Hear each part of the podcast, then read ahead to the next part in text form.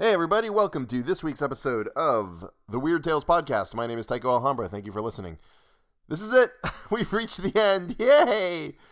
Um, confession time. I don't really like the Mountains of Madness. But thank you all for listening so much. I really, really appreciate it. I hope you have been enjoying my reading of said work.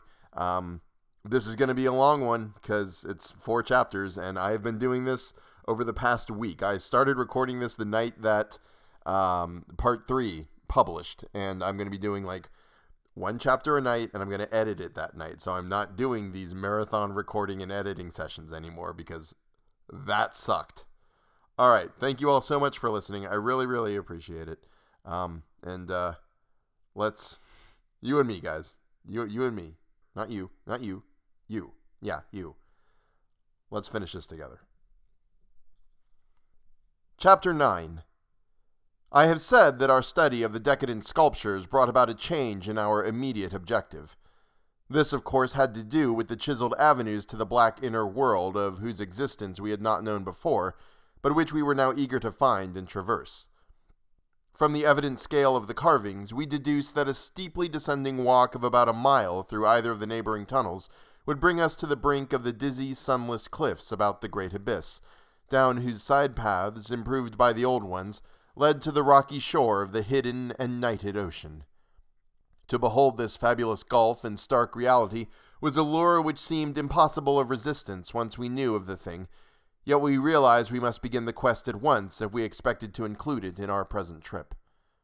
It was now 8 p.m., and we did not have enough battery replacements to let our torches burn on forever. We had done so much studying and copying below the glacial level that our battery supply had had at least five hours of nearly continuous use, and despite the special dry cell formula, would obviously be good for only about four more. Though by keeping one torch unused, except for especially interesting or difficult places, we might manage to eke out a safe margin beyond that. It would not do to be without light in these cyclopean catacombs, hence, in order to make the abyss trip, we must give up all further mural deciphering. Of course, we intended to revisit the place for days and perhaps weeks of intensive study and photography, curiosity having long ago got the better of horror, but just now we must hasten. Our supply of trailblazing paper was far from unlimited, and we were reluctant to sacrifice spare notebooks or sketching paper to augment it. But we did let one large notebook go. If worse came to worst, we could resort to rock chipping, and of course it would be possible, even in case of really lost direction, to work up to full daylight by one channel or another if granted sufficient time for plentiful trial and error. So at last we set off eagerly in the indicated direction of the nearest tunnel. According to the carvings from which we had made our map, the desired tunnel mouth could not be much more than a quarter of a mile from where we stood, the intervening space showing solid looking buildings quite likely to be penetrable still at a subglacial level. The opening itself would be in the basement, on the angle nearest the foothills, of a vast five pointed structure of evidently public and perhaps ceremonial nature, which we tried to identify from our aerial survey of the ruins. No such structure came to our minds as we recalled our flight, hence we concluded that its upper parts had been greatly damaged, or that it had been totally shattered in an ice rift we had noticed. In the latter case, the tunnel would probably turn out to be choked, so that we would have to try the next nearest one the one less than a mile to the north.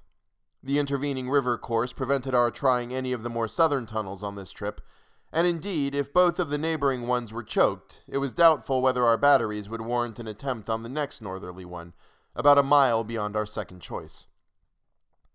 As we threaded our dim way through the labyrinth with the aid of map and compass, traversing rooms and corridors in every stage of ruin or preservation, clambering up ramps, crossing upper floors and bridges, and clambering down again, encountering choked doorways and piles of debris, hastening now and then along finely preserved and uncannily immaculate stretches, taking false leads and retracing our way, in such cases removing the blind paper trail we had left, and once in a while striking the bottom of an open shaft through which daylight poured or trickled down, we were repeatedly tantalized by the sculptured walls along our route. Many must have told tales of immense historical importance and only the prospect of later visits reconciled us to the need of passing them by. As it was, we slowed down once in a while and turned on our second torch. If we had had more films, we would certainly have paused briefly to photograph certain bas reliefs, but time consuming hand copying was clearly out of the question. I come now once more to a place where the temptation to hesitate, or to hint rather than state, is very strong. It is necessary, however, to reveal the rest in order to justify my course in discouraging further exploration. We had wormed our way very close to the computed site of the tunnel's mouth, having crossed a second story bridge to what seemed plainly the tip of a pointed wall, and descended to a ruinous corridor, especially rich in decadently elaborate and apparently ritualistic sculptures of late workmanship. When, shortly before 8:30 p.m., Danforth's keen young nostrils gave us the first hint of something unusual. If we had had a dog with us, I suppose we would have been warned before. At first, we could not precisely say what was wrong with the formerly crystal pure air, but after a few seconds, our memories reacted only too definitely. Let me try to state the thing without flinching. There was an odor, and that odor was vaguely, subtly, and unmistakably akin to what had nauseated us upon opening the insane grave of the horror poor Lake had dissected.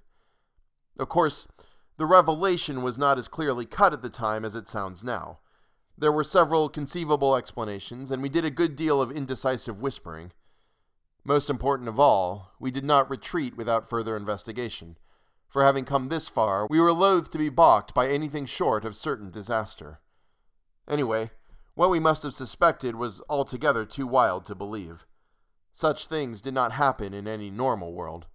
It was probably sheer irrational instinct which made us dim our single torch, tempted no longer by the decadent and sinister sculptures that leered menacingly from the oppressive walls, and which softened our progress to a cautious tiptoeing and crawling over the increasingly littered floor and heaps of debris.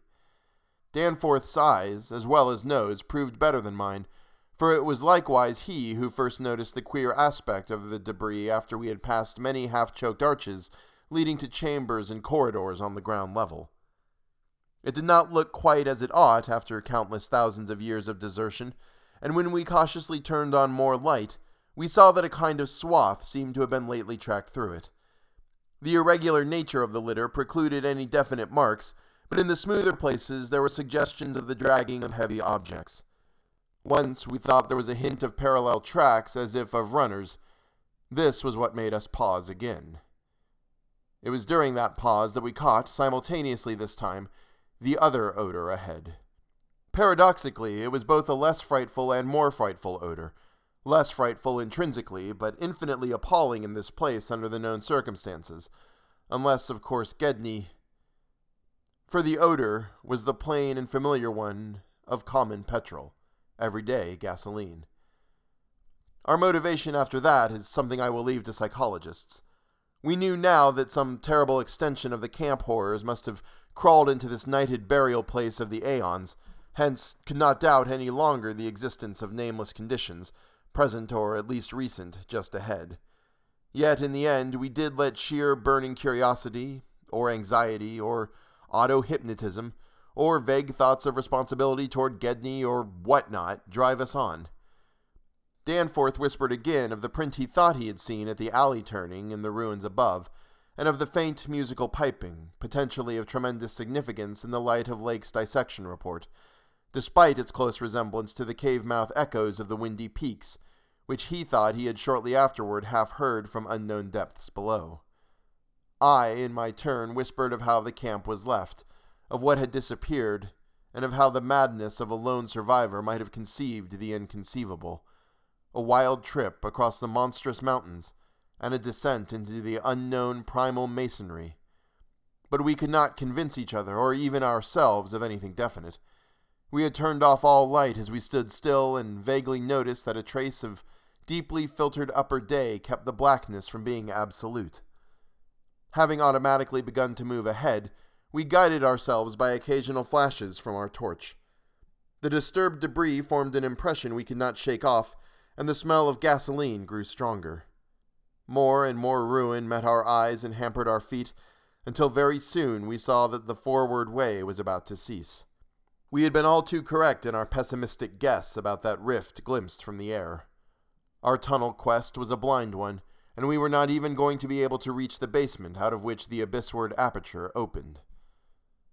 The torch, flashing over the grotesquely carved walls of the blocked corridor in which we stood, showed several doorways in various states of obstruction, and from one of them the gasoline odor, quite submerging that other hint of odor, came with especial distinctness. As we looked more steadily, we saw that beyond a doubt there had been a slight and recent clearing away of debris from that particular opening. Whatever the lurking horror might be, we believed the direct avenue toward it was now plainly manifest. I do not think anyone will wonder that we waited an appreciable time before making any further motion. And yet, when we did venture inside that black arch, our first impression was one of anticlimax. For amidst the littered expanse of that sculptured crypt, a perfect cube with sides of about twenty feet, there remained no recent object of instantly discernible size, so that we looked instinctively, though in vain, for a farther doorway. In another moment, however, Danforth's sharp vision had descried a place where the floor debris had been disturbed, and we turned on both torches full strength. Though what we saw in that light was actually simple and trifling, I am none the less reluctant to tell of it because of what it implied. It was a rough leveling of the debris upon which several small objects lay carelessly scattered, and at one corner of which a considerable amount of gasoline must have been spilled lately enough to leave a strong odor even at this extreme superplateau altitude. In other words, it cannot be other than a sort of camp. A camp made by questing beings who, like us, had been turned back by the unexpectedly choked way to the abyss. Let me be plain. The scattered objects were, so far as substance was concerned, all from Lake's camp, and consisted of tin cans as queerly opened as those we had seen at that ravaged place many spent matches, three illustrated books, more or less curiously smudged, an empty ink bottle with its pictorial and instructional carton, a broken fountain pen, some oddly snipped fragments of fur and tent cloth, a used electric battery with circular of directions, a folder that came with our type of tent heater, and a sprinkling of crumpled papers. It was all bad enough, but when we smoothed out the papers and looked at what was on them, we felt we had come to the worst. We had found certain inexplicably blotted papers at the camp which might have prepared us, yet the effect of the sight down there in the pre human vaults of a nightmare city was almost too much to bear. A mad Gedney might have made the groups of dots in imitation of those found on the greenish soapstones, just as the dots on those insane five pointed grave mounds might have been made, and he might conceivably have prepared rough, hasty sketches, varying in their accuracy or lack of it, which outlined the neighboring parts of the city and traced the way from a circularly represented place outside our previous route, a place we identified as a great cylindrical tower in the carvings and as a vast circular gulf glimpsed in our aerial survey, to the present five pointed structure and the tunnel mouth therein. He might, I repeat, have prepared such sketches, for those before us were quite obviously compiled, as our own had been, from late sculptures somewhere in the glacial labyrinth, though not from the ones which we had seen and used. But what the art blind bungler could never have done was to execute those sketches in a strange and assured technique, perhaps superior, despite haste and carelessness, to any of the decadent carvings from which they were taken. The characteristic and unmistakable technique of the old ones themselves in the dead city's heyday. There are those who will say that Danforth and I were utterly mad not to flee for our lives after that. Since our conclusions were now, notwithstanding their wildness, completely fixed, and of a nature I need not even mention to those who have read my account as far as this, perhaps we were mad. For have I not said those horrible peaks were mountains of madness? But I think I can detect something of the same spirit albeit in a less extreme form, in the men who stalk deadly beasts through African jungles to photograph them or study their habits. Half paralyzed with terror though we were, there was nevertheless fanned within us a blazing flame of awe and curiosity which triumphed in the end. Of course, we did not mean to face that or those which we knew had been there, but we felt that they must be gone by now. They would by this time have found the other neighboring entrance to the abyss and have passed within, to whatever night black fragments of the past might await them in the ultimate gulf, the ultimate gulf they had never seen. Or if that entrance, too, was blocked, they would have gone on to the north, seeking another. They were, we remembered, partly independent of light. Looking back to that moment, I can scarcely recall just what precise form our new emotions took. Just what change of immediate objective it was that so sharpened our sense of expectancy. We certainly did not mean to face what we feared, yet I will not deny that we may have had a lurking, unconscious wish to spy certain things from some hidden vantage point. Probably we had not given up our zeal to glimpse the abyss itself, though there was interposed a new goal in the form of that great circular place shown on the crumpled sketches we had found. We had at once recognized it as a monstrous cylindrical tower figuring in the very earliest carvings, but appearing only as a prodigious round aperture from above. Something about the impressiveness of its rendering, even in these hasty diagrams, made us think that its subglacial levels must still form a feature of peculiar importance. Perhaps it embodied architectural marvels as yet unencountered by us. It was certainly of incredible age, according to the sculptures in which it figured, being indeed among the first things built in the city. Its carvings, if preserved, could not but be highly significant. Moreover, it might form a good present link with the upper world, a shorter route than the one we were so carefully blazing, and probably that by which those others had descended. At any rate, the thing we did was to study the terrible sketches, which quite perfectly confirmed our own, and start back over the indicated course to the circular place, the course which our nameless predecessors must have traversed twice before us. The other neighboring gate to the abyss would lie beyond that. I need not speak of our journey, during which we continued to leave an economical trail of paper, for it was precisely the same in kind as that by which we had reached the cul-de-sac, except that it tended to adhere more closely to the ground level and even descend to basement corridors. Every now and then we could trace certain disturbing marks in the debris or litter underfoot, and after we had passed outside the radius of the gasoline scent, we were again faintly conscious, spasmodically, of that more hideous and more persistent scent. After the way had branched from our former course, we sometimes gave the rays of our single torch a furtive sweep along the walls, noting in almost every case the well nigh omnipresent sculptures, which indeed seemed to have formed a main aesthetic outlet for the old ones. About 9:30 p.m., while traversing a long vaulted corridor whose increasingly glaciated floor seemed somewhat below the ground level, and whose roof grew lower as we advanced, we began to see strong daylight ahead, and were able to turn off our torch. It appeared that we were coming to the vast circular place, and that our distance from the upper air could not be very great. The corridor ended in an arch surprisingly low for these megalithic ruins, but we could see much through it even before we emerged. Beyond there stretched a prodigious round space, fully 200 feet in diameter, strewn with debris and containing many choked archways corresponding to the one we were about to cross. The walls were, in available spaces, boldly sculptured into a spiral band of heroic proportions, and displayed, despite the destructive weathering caused by the openness of the spot, an artistic splendor far beyond anything we had encountered before. The littered floor was quite heavily glaciated, and we fancied that the true bottom lay at a considerably lower depth. But the salient object of the place was the titanic stone ramp, which, eluding the archways by a sharp turn outward into the open floor, wound spirally up the stupendous cylindrical wall, like an inside counterpart of those once climbing outside the monstrous towers or ziggurats of antique Babylon. Only the rapidity of our flight and the perspective which confounded the descent with the tower's inner wall had prevented our noticing this feature from the air, and thus caused us to seek another avenue to the subglacial level. Pabodie might have been able to tell what sort of engineering held it in place, but Danforth and I could merely admire and marvel. We could see mighty stone corbels and pillars here and there, but what we saw seemed inadequate to the function performed. The thing was excellently preserved up to the present top of the tower, a highly remarkable circumstance in view of its exposure, and its shelter had done much to protect the bizarre and disturbing cosmic sculptures on the walls.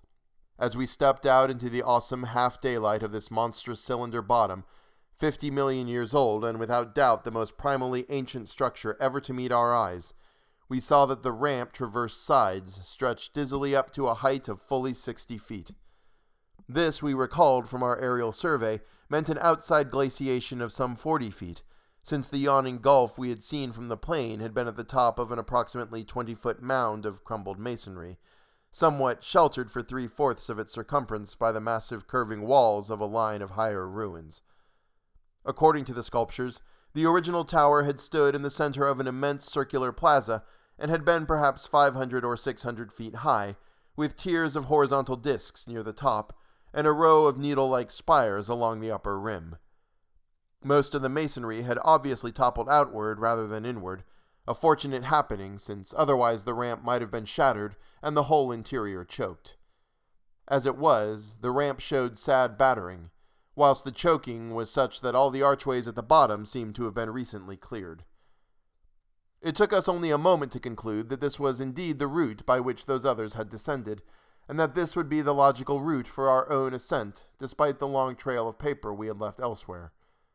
The tower's mouth was no farther from the foothills in our waiting plain than was the great terraced building we had entered, and any further subglacial exploration we might make on this trip would lie in this general region.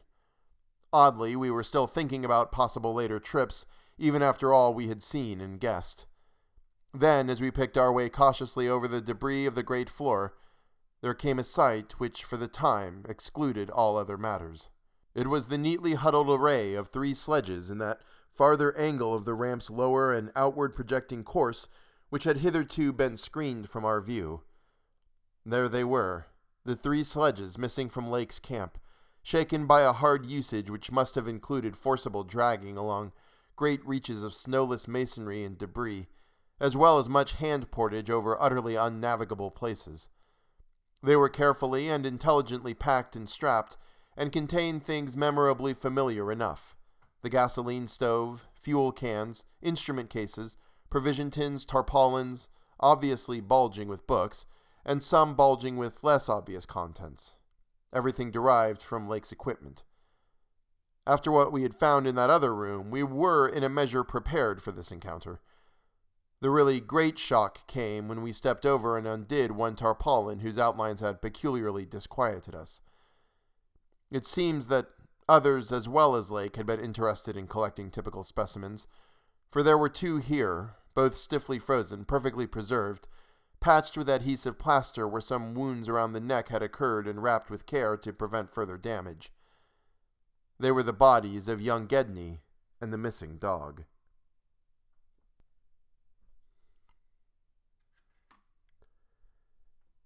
Chapter 10 Many people will probably judge us callous as well as mad for thinking about the northward tunnel and the abyss so soon after our somber discovery. And I am not prepared to say that we would have immediately revived such thoughts, but for a specific circumstance which broke in upon us and set up a whole new train of speculations. We had replaced the tarpaulin over poor Gedney and were standing in a kind of mute bewilderment when the sounds finally reached our consciousness the first sounds we had heard since descending out of the open where the mountain wind whined faintly from its unearthly heights. Well known and mundane though they were, their presence in this remote world of death was more unexpected and unnerving than any grotesque or fabulous tones could possibly have been, since they gave us a fresh upsetting to all our notions of cosmic harmony. Had it been some trace of that bizarre musical piping over a wide range which Lake's dissection report had led us to expect in those others, and which indeed our overwrought fancies had been reading into every wind howl we had heard since coming on the camp horror, it would have had a kind of hellish congruity with the aeon dead region around us. A voice from other epochs belongs in a graveyard of other epochs. As it was, however, the noise shattered all our profoundly seated adjustments all our tacit acceptance of the inner Antarctic as a waste utterly and irrevocably void of every vestige of normal life. What we heard was not the fabulous note of any buried blasphemy of elder Earth from whose supernal toughness an age denied polar sun had evoked a monstrous response. Instead, it was a thing so mockingly normal, and so unerringly familiarized by our sea days off Victoria Land and our camp days at McMurdo Sound that we shuddered to think of it here, where such things ought not to be. To be brief, it was simply the raucous squawking of a penguin. The muffled sound floated from subglacial recesses nearly opposite to the corridor whence we had come, regions manifestly in the direction of that other tunnel to the vast abyss. The presence of a living water bird in such a direction, in a world whose surface was one of age long and uniform lifelessness, could lead to only one conclusion. Hence, our first thought was to verify the objective reality of the sound. It was, indeed, repeated, and seemed at times to come from more than one throat. Seeking its source, we entered an archway from which much debris had been cleared, resuming our trailblazing with an added paper supply taken with curious repugnance from one of the tarpaulin bundles on the sledges when we left daylight behind. As the glaciated floor gave place to a litter of detritus, we plainly discerned some curious dragging tracks, and once Danforth found a distinct print of a sort whose description would be only too superfluous.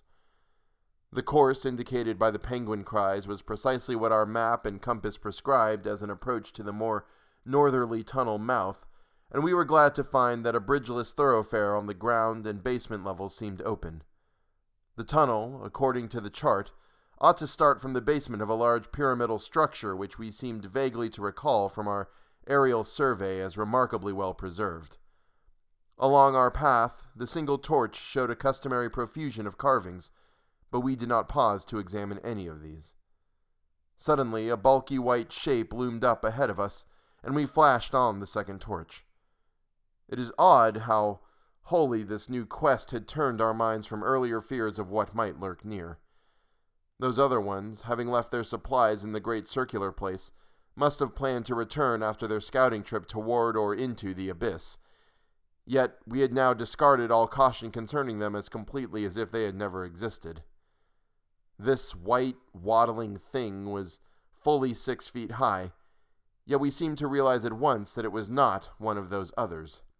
They were larger and dark, and according to the sculptures, their motion over land surfaces was a swift, assured matter, despite the queerness of their sea-borne tentacle equipment.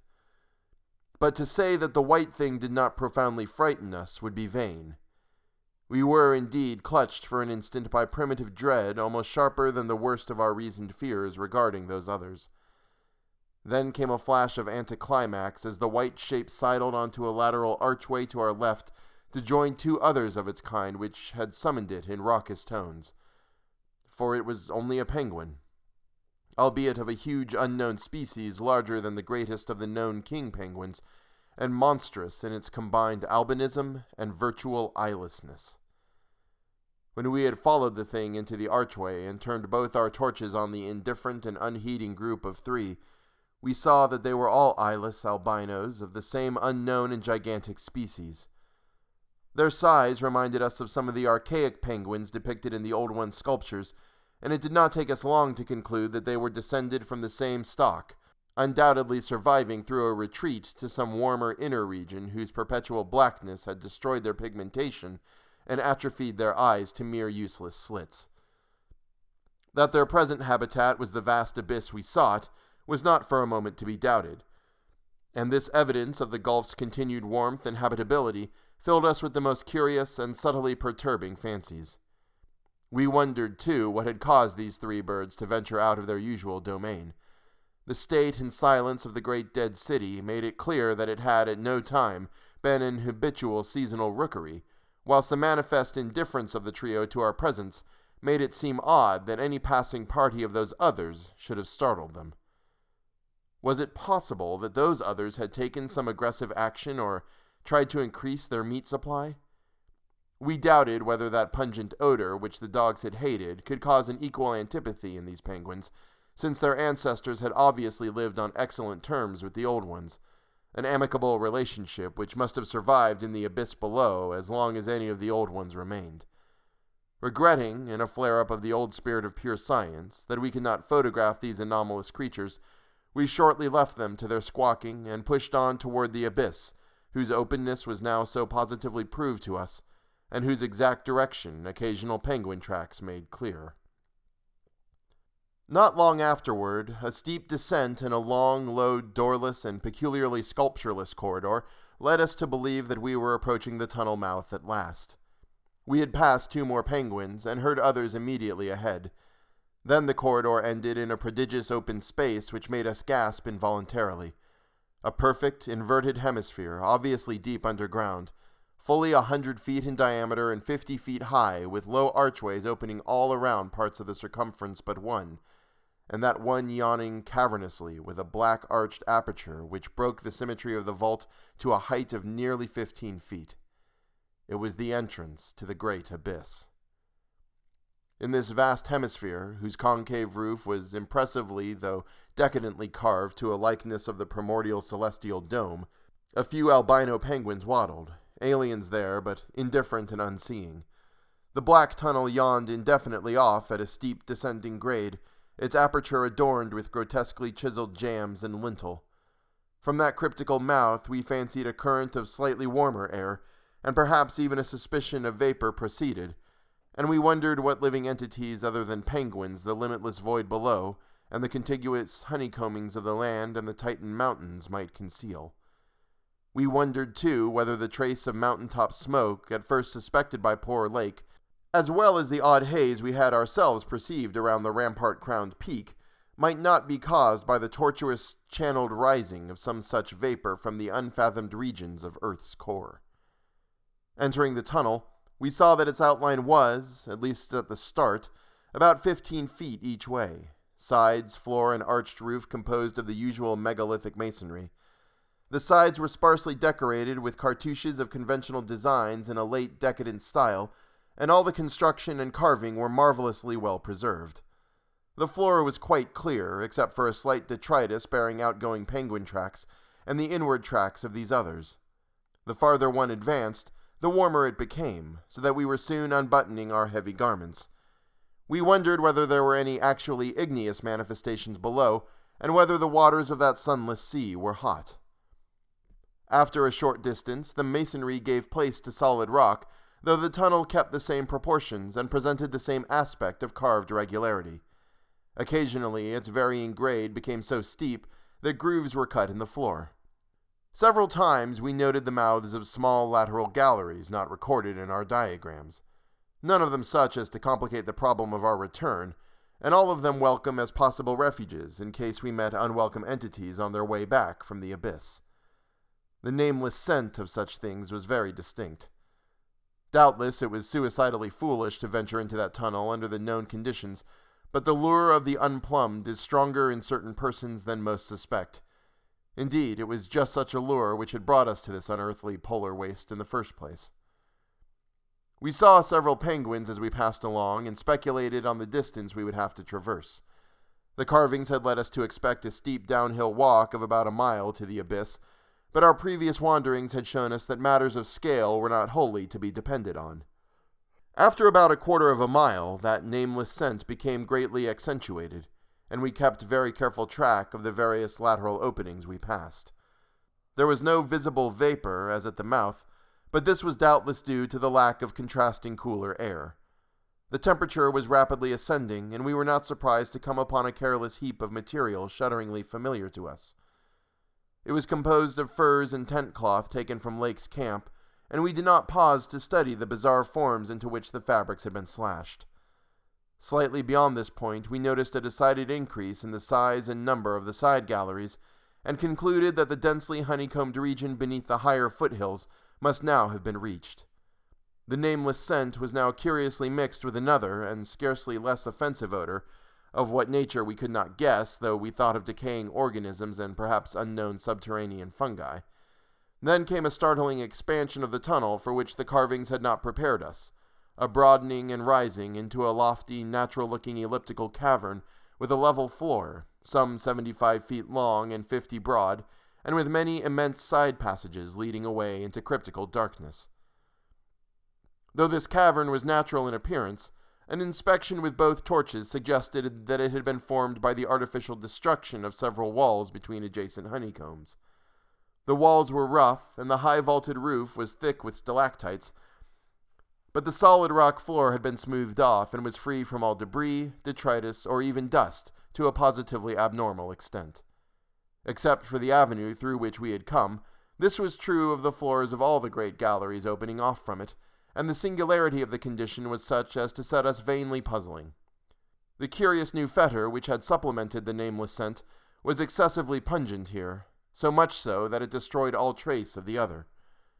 Something about this whole place, with its polished and almost glistening floor, struck us as more vaguely baffling and horrible than any of the monstrous things we had previously encountered. The regularity of the passage immediately ahead, as well as the larger proportion of penguin droppings there, prevented all confusion as to the right course amidst this plethora of equally great cave mouths. Nevertheless, we resolved to resume our paper trailblazing if any further complexity should develop, for dust tracks, of course, could no longer be expected. Upon resuming our direct progress, we cast a beam of torchlight over the tunnel walls and stopped short in amazement at the supremely radical change which had come over the carvings in this part of the passage. We realized, of course, the great decadence of the old one's sculpture at the time of the tunneling, and had indeed noticed the inferior workmanship of the arabesques in the stretches behind us. But now, in this deeper section beyond the cavern, there was a sudden difference, wholly transcending explanation, a difference in basic nature as well as in mere quality, and involving so profound and calamitous a degradation of skill that nothing in the hitherto observed rate of decline could have led one to expect it. This new and degenerate work was coarse, bold, and wholly lacking in delicacy of detail. It was countersunk with exaggerated depth in bands, following the same general line as the sparse cartouches of the earlier sections, but the height of the reliefs did not reach the level of the general surface. Danforth had the idea that it was a second carving, a sort of palimpsest formed after the obliteration of a previous design. In nature, it was wholly decorative and conventional, and consisted of crude spirals and angles, roughly following the quintile mathematical tradition of the old ones, yet seemingly more like a parody than a perpetuation of that tradition. We could not get it out of our minds that some subtle but profoundly alien element had been added to the aesthetic feeling behind the technique. An alien element, Danforth guessed, that was responsible for the laborious substitution. It was like, yet disturbingly unlike, what we had come to recognize as the old one's art and I was persistently reminded of such hybrid things as the ungainly Palmyrene sculptures fashioned in the Roman manner. That others had recently noticed this belt of carving was hinted by the presence of a used flashlight battery on the floor in front of one of the most characteristic cartouches. Since we could not afford to spend any considerable time in study, we resumed our advance after a cursory look, though frequently casting beams over the walls to see if any further decorative changes developed. Nothing of the sort was perceived, though the carvings were in places rather sparse because of the numerous mouths of smooth floored lateral tunnels. We saw and heard fewer penguins, but thought we caught a vague suspicion of an infinitely distant chorus of them somewhere deep within the earth. The new and inexplicable odor was abominably strong, and we could detect scarcely a sign of that other nameless scent. Puffs of visible vapor ahead bespoke increasing contrasts in temperature and the relative nearness of the sunless sea cliffs of the great abyss. Then, quite unexpectedly, we saw certain obstructions on the polished floor ahead, obstructions which were quite definitely not penguins, and turned on our second torch after making sure that the objects were quite stationary. Chapter 11 Still another time have I come to a place where it is very difficult to proceed. I ought to be hardened by this stage, but there are some experiences and intimations which scar too deeply to permit of healing, and leave only such an added sensitiveness that memory re inspires all the original horror. We saw, as I have said, certain obstructions on the polished floor ahead, and I may add that our nostrils were assailed almost simultaneously by a very curious intensification of the strange prevailing fetor, now quite plainly mixed with the nameless stench of those others which had gone before. The light of the second torch left no doubt of what the obstructions were, and we dared approach them only because we could see, even from a distance, that they were quite as past all harming power as had been the six similar specimens unearthed from the monstrous star mounded graves at Poor Lake's camp. They were, indeed, as lacking in completeness as most of those we had unearthed, though it grew plain from the thick dark green pool gathering around them that their incompleteness was of infinitely greater recency. There seemed to be only four of them, whereas Lake's bulletins would have suggested no less than eight as forming the group which had preceded us. To find them in this state was wholly unexpected, and we wondered what sort of monstrous struggle had occurred down here in the dark. Penguins, attacked in a body, retaliate savagely with their beaks, and our ears now made certain the existence of a rookery far beyond. Had those others disturbed such a place and aroused murderous pursuit? The obstructions did not suggest it, for penguins' beaks against the tough tissues Lake had dissected could hardly account for the terrible damage our approaching glance was beginning to make out. Besides, the huge blind birds we had seen appeared to be singularly peaceful. Had there then been a struggle among those others, and were the absent four responsible? If so, where were they? Were they close at hand and likely to form an immediate menace to us?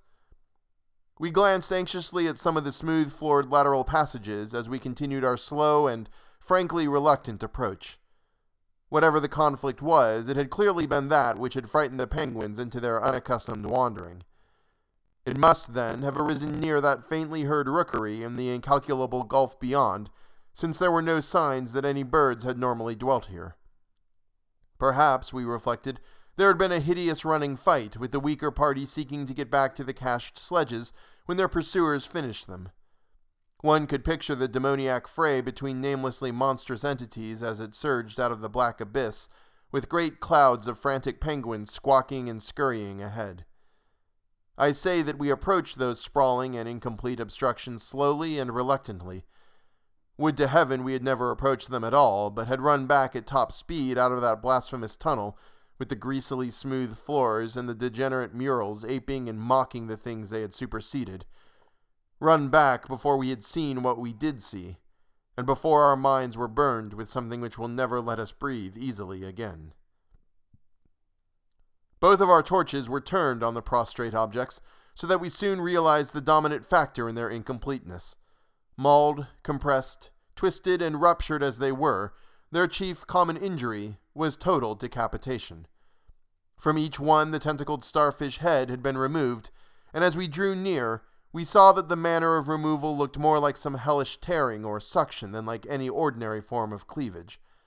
Their noisome dark green ichor formed a large spreading pool, but its stench was half overshadowed by the newer and stranger stench, here more pungent than at any other point along our route. Only when we had come very close to the sprawling obstructions could we trace that second unexplainable fetor to any immediate source. And the instant we did so, Danforth, remembering certain very vivid sculptures of the Old One's history in the Permian Age 150 million years ago, gave vent to a nerve tortured cry which echoed hysterically through that vaulted and archaic passage with the evil palimpsest carvings. I came only just short of echoing his cry myself, for I had seen those primal sculptures too, and had shudderingly admired the way the nameless artist had suggested that hideous slime coating found on certain incomplete and prostrate old ones, those whom the frightful Shoggoths had characteristically slain and sucked to a ghastly headlessness in the great war of resubjugation.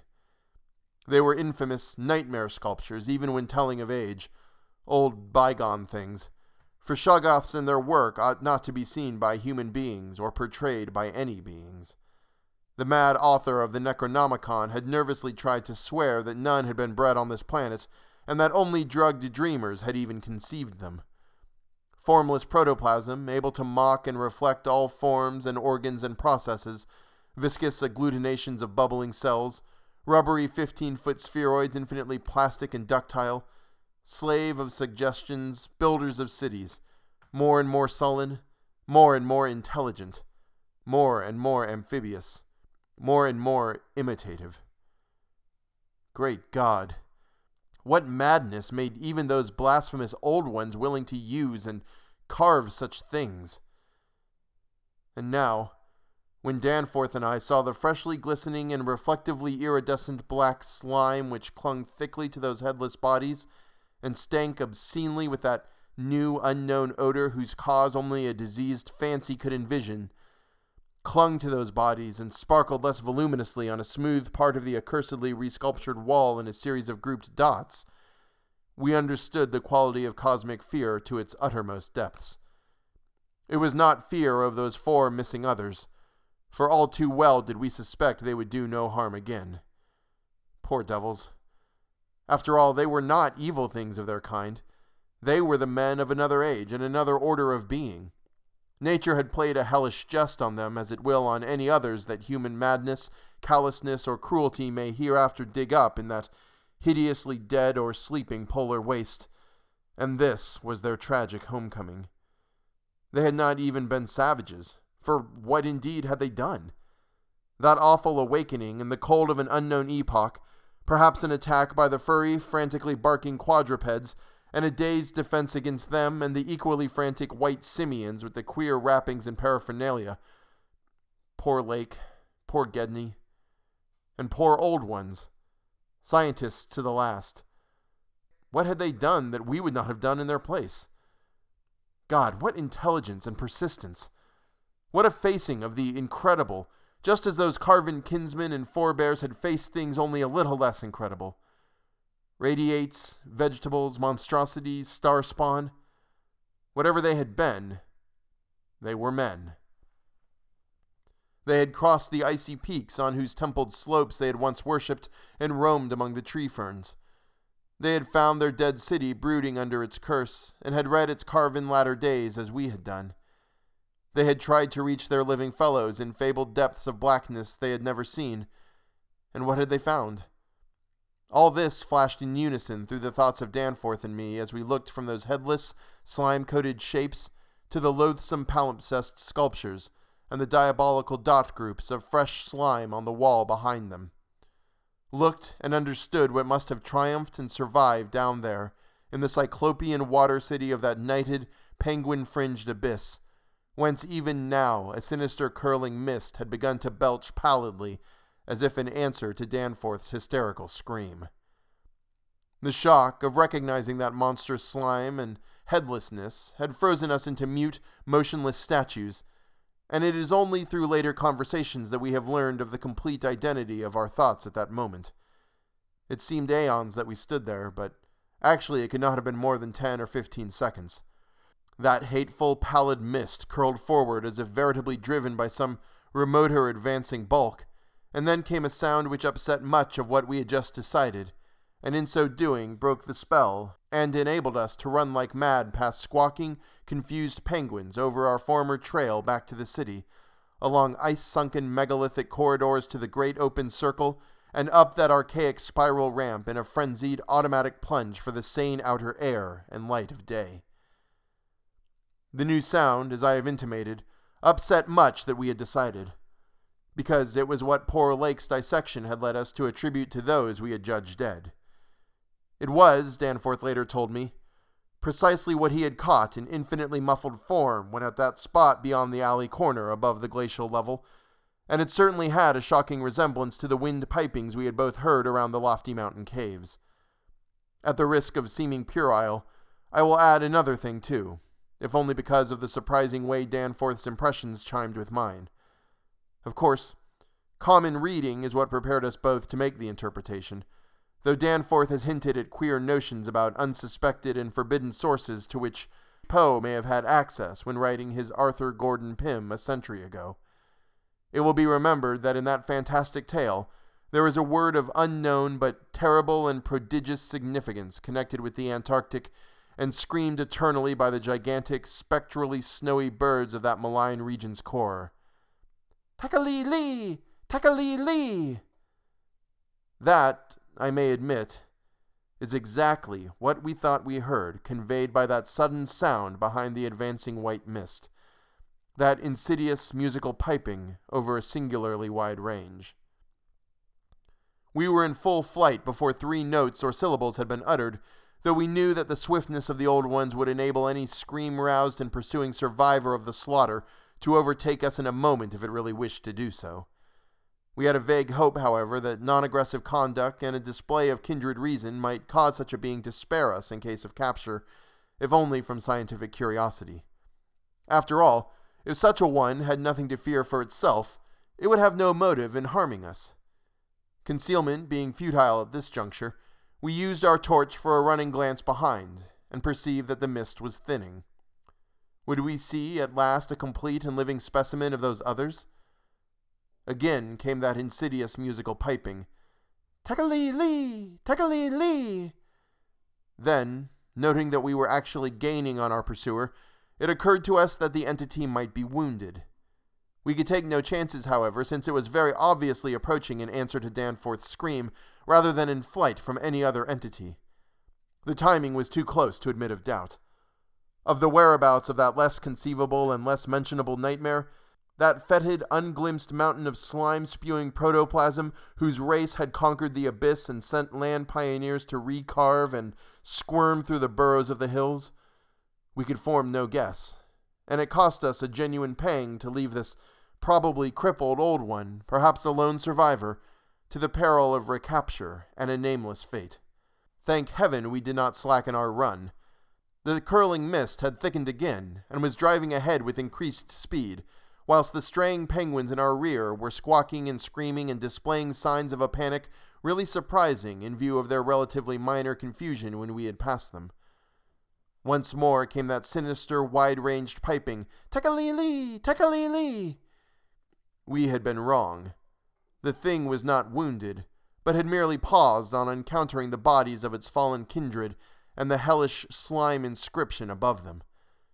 We could never know what that demon message was, but those burials at Lake's camp had shown how much importance the beings attached to their dead. Our recklessly used torch now revealed ahead of us the large open cavern where various ways converged, and we were glad to be leaving those morbid palimpsest sculptures, almost felt even when scarcely seen, behind. Another thought, which the advent of the cave inspired, was the possibility of losing our pursuer at this bewildering focus of large galleries. There were several of the blind albino penguins in the open space, and it seemed clear that their fear of the oncoming entity was extreme to the point of unaccountability. If at that point we dimmed our torch to the very lowest limit of traveling need, keeping it strictly in front of us, the frightened, squawking motions of the huge birds in the mist might muffle our footfalls, screen our true course, and somehow set up a false lead. Amidst the churning, spiraling fog, the littered and unglistening floor of the main tunnel beyond this point, as differing from the other morbidly polished burrows, could hardly form a highly distinguishing feature, even, so far as we could conjecture, for those indicated special senses which made the old ones partly, though imperfectly, independent of light in emergencies. In fact, we were somewhat apprehensive lest we go astray ourselves in our haste, for we had, of course, decided to keep straight on toward the dead city, since the consequence of loss in those unknown foothill honeycombings would be unthinkable. The fact that we survived and emerged is sufficient proof that the thing did take a wrong gallery, whilst we providentially hit on the right one. The penguins alone could not have saved us, but in conjunction with the mist they seemed to have done so. Only a benign fate kept the curling vapors thick enough at the right moment, for they were constantly shifting and threatening to vanish. Indeed, they did lift for a second just before we emerged from the nauseously resculptured tunnel into the cave, so that we actually caught one so that we actually caught one first and only half glimpse of the oncoming entity as we cast a final, desperately fearful glance backward before dimming the torch and mixing with the penguins in the hope of dodging pursuit. If the fate which screened us was benign, that which gave us the half glimpse was infinitely the opposite. For to that flash of semi vision can be traced a full half of the horror which has ever since haunted us. Our exact motive in looking back again was perhaps no more than the immemorial instinct of the pursued to gauge the nature and course of its pursuer, or perhaps it was an automatic attempt to answer a subconscious question raised by one of our senses. In the midst of our flight, with all our faculties centered on the problem of escape, we were in no condition to observe and analyze details. Yet, even so, our latent brain cells must have wondered at the message brought them by our nostrils. Afterward, we realized what it was that our retreat from the fetid slime coating on those headless obstructions and the coincident approach of the pursuing entity had not brought us the exchange of stenches which logic called for. In the neighborhood of the new prostrate things, that new and lately unexplainable fetor had been wholly dominant, but by this time it ought to have largely given place to the nameless stench associated with those others. This it had not done, for instead, the newer and less bearable smell was now virtually undiluted and growing more and more poisonously insistent each second. So we glanced back simultaneously, it would appear, though no doubt the incipient motion of one prompted the imitation of the other. As we did so, We flashed both torches full strength at the momentarily thinned mist, either from sheer primitive anxiety to see all we could, or in a less primitive but equally unconscious effort to dazzle the entity before we dimmed our light and dodged among the penguins of the labyrinth's center ahead. Unhappy act. Not Orpheus himself or Lot's wife paid much more dearly for a backward glance. And again came that shocking, wide ranged piping, Tekeli-li! I might as well be frank, even if I cannot bear to be quite direct in stating what we saw. Though at the time we felt that it was not to be admitted even to each other. The words reaching the reader can never even suggest the awfulness of the sight itself. It crippled our consciousness so completely that I wonder we had the residual sense to dim our torches as planned and to strike the right tunnel toward the dead city. Instinct alone must have carried us through, perhaps better than reason could have done, though if that was what saved us, we paid a high price. Of reason, we certainly had little enough left.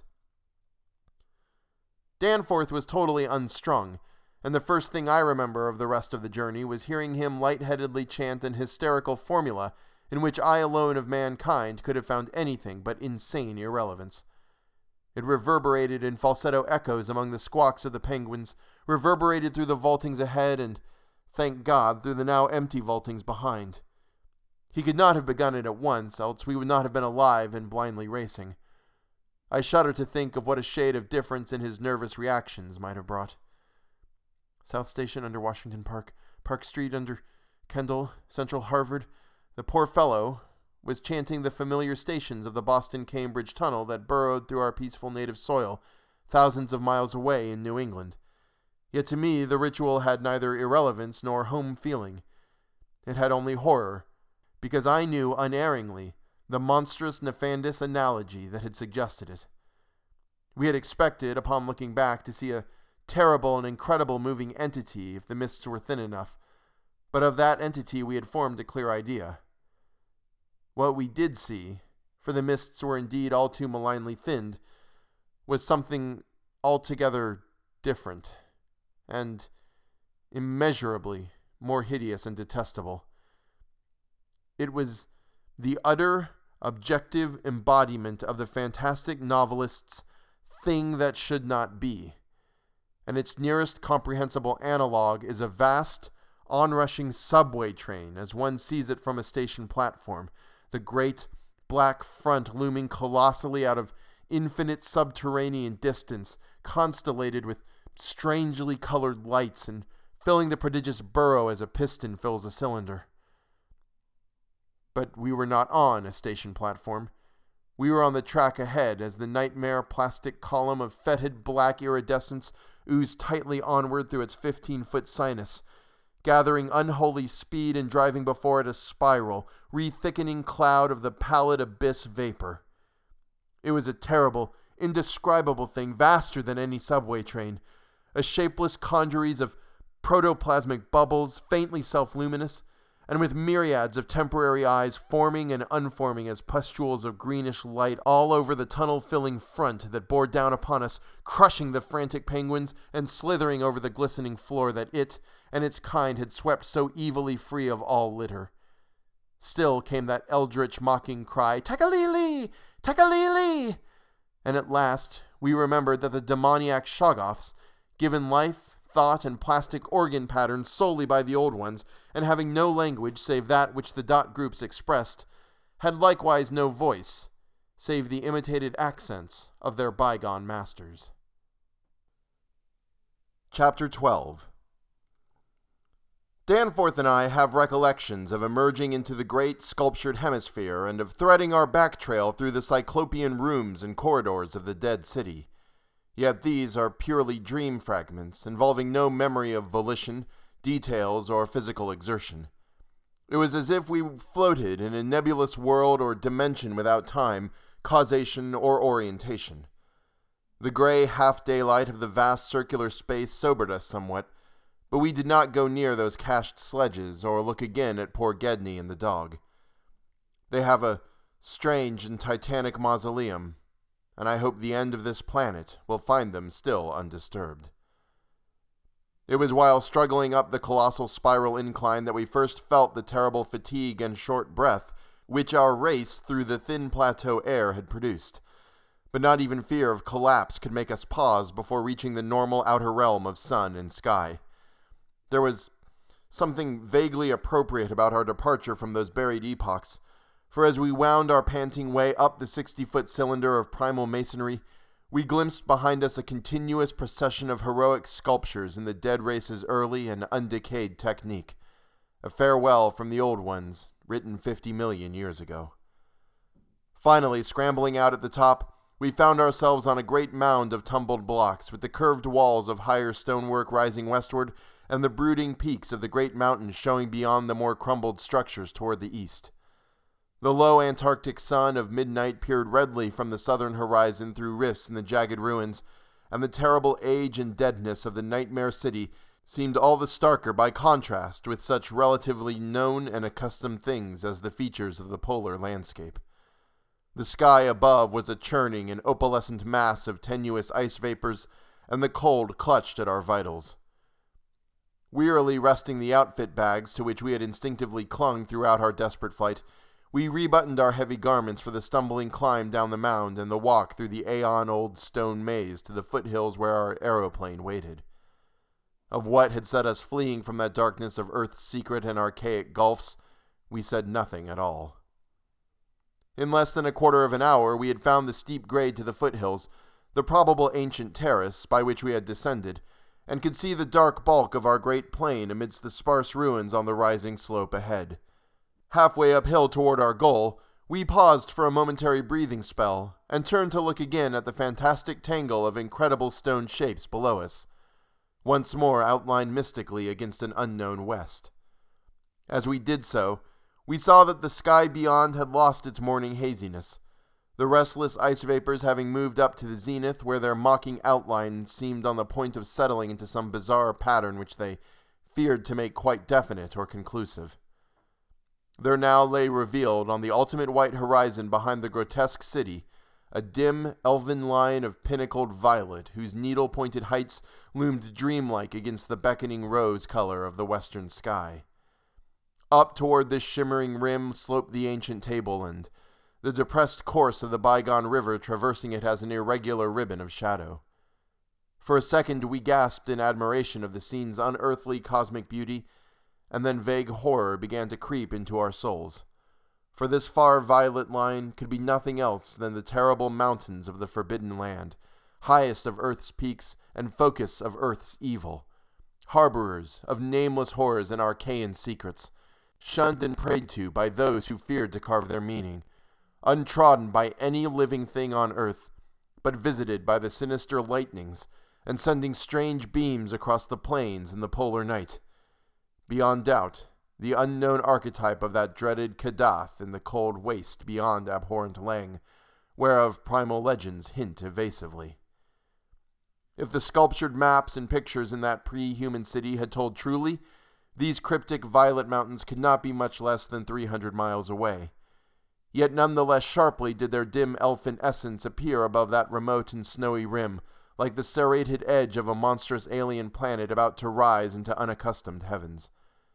Their height, then, must have been tremendous beyond all comparison, carrying them up into tenuous atmospheric strata peopled only by such gaseous wraiths as rash flyers have barely lived to whisper of after unexplainable falls. Looking at them, I thought nervously of certain sculptured hints of what the great bygone river had washed down into the city from their accursed slopes and wondered how much sense and how much folly had lain in the fears of those old ones who carved them so reticently. I recalled how their northerly end must come near the coast at Queen Mary Land, where even at that moment Sir Douglas Mawson's expedition was doubtless working less than a thousand miles away, and hoped that no evil fate would give Sir Douglas and his men a glimpse of what might lie beyond the protecting coastal range. Such thoughts formed a measure of my overwrought condition at the time, and Danforth seemed to be even worse. Yet long before we had passed the great star-shaped ruin and reached our plane, our fears had become transferred to the lesser but vast enough range whose recrossing lay ahead of us. From these foothills, the black, ruin crusted slopes reared up starkly and hideously against the east, again reminding us of those strange Asian paintings of Nicholas Roerich. And when we thought of the frightful amorphous entities that might have pushed their fetidly squirming way even to the topmost hollow pinnacles, we could not face without panic the prospect of again sailing by those suggestive skyward cave mouths where the wind made sounds like an evil musical piping over a wide range. To make matters worse, we saw distinct traces of local mist around several of the summits, as poor Lake must have done when he made that early mistake about volcanism, and thought shiveringly of that kindred mist from which we had just escaped. Of that, and of the blasphemous horror fostering abyss whence all such vapors came. All was well with the plane, and we clumsily hauled on our heavy flying furs. Danforth got the engine started without trouble, and we made a very smooth takeoff over the Nightmare City. Below us, the primal cyclopean masonry spread out as it had done when first we saw it, and we began rising and turning to test the wind for our crossing through the pass. At a very high level, there must have been great disturbance, since the ice dust clouds of the zenith were doing all sorts of fantastic things. But at 24,000 feet, the height we needed for the pass, we found navigation quite practicable. As we drew close to the jutting peaks, the wind's strange piping again became manifest, and I could see Danforth's hands trembling at the controls. Rank amateur that I was, I thought at that moment that I might be a better navigator than he in effecting the dangerous crossing between pinnacles, and when I made motions to change seats and take over his duties, he did not protest. I tried to keep all my skill and self possession about me, and stared at the sector of reddish farther sky betwixt the walls of the pass, resolutely refusing to pay attention to the puffs of mountain top vapor, and wishing that I had wax stopped ears like Ulysses' men off the Siren's coast to keep that disturbing wind piping from my consciousness. But Danforth, released from his piloting and keyed up to a dangerous nervous pitch, could not keep quiet.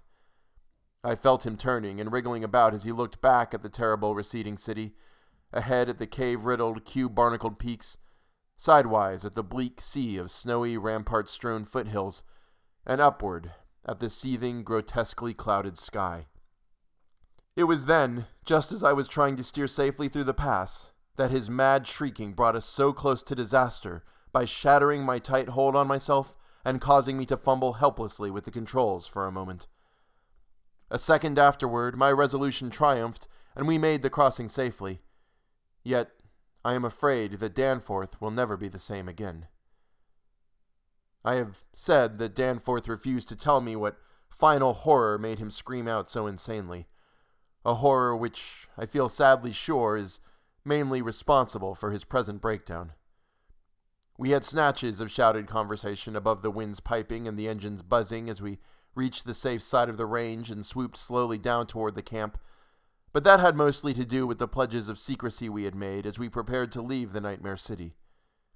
Certain things we had agreed were not for people to know and discuss lightly, and I would not speak of them now, but for the need of heading off that Starkweather Moore expedition, and others at any cost. It is absolutely necessary for the peace and safety of mankind that some of Earth's dark, dead corners and unplumbed depths be let alone lest sleeping abnormalities wake to resurgent life and blasphemously surviving nightmares squirm and splash out of their black lairs to newer and wider conquests. All that Danforth has ever hinted is that the final horror was a mirage. It was not, he declares, anything connected with the cubes and caves of those echoing, vaporous, wormily honeycombed mountains of madness which we crossed, but a single fantastic demoniac glimpse amongst the churning zenith clouds of what lay back of those other violet westward mountains which the old ones had shunned and feared. It is very probable that the thing was a sheer delusion born of the previous stresses we had passed through, and of the actual, though unrecognized, mirage of the dead Trans Mountain city experienced near Lake's camp the day before. But it was so real to Danforth that he suffers from it still.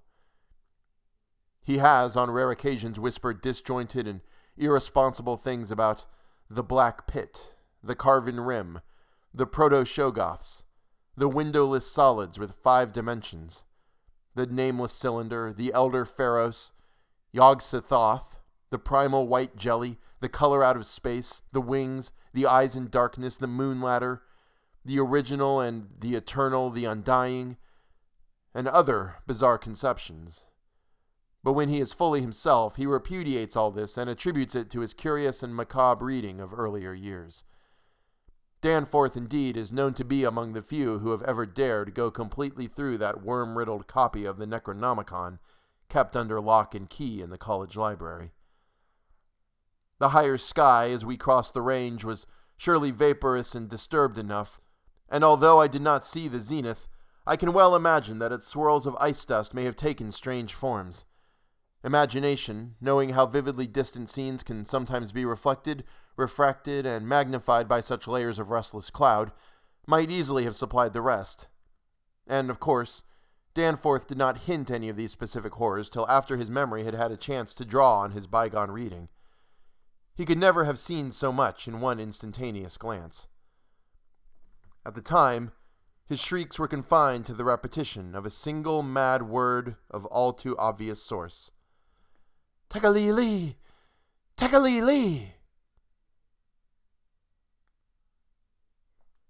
And that is the end of the Mountains of Madness. It's done. It's over. It's finished. Uh, that was a trek. Good lord, that's a lot longer than I thought it was. And if I had known that it was going to be that long, I would have spread it out longer. Because, man, these episodes are long.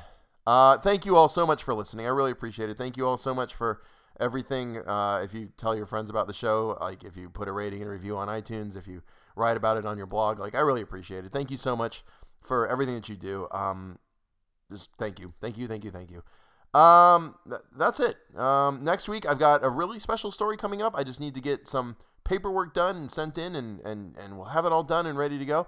Uh, but uh, next week I'm really excited about the story because it's it's a really good one. It's a really nice weird tale, and it's by a really really famous person. So anyway, um, thank you all so much for listening. I really appreciate it, and uh, I guess I will see you next week. Da da da da da da. Here's the bloops. Paradoxically, it was both a less frightful and more frightful odor. Less frightful intrinsically, but infinitely appalling in this place under the known circumstances.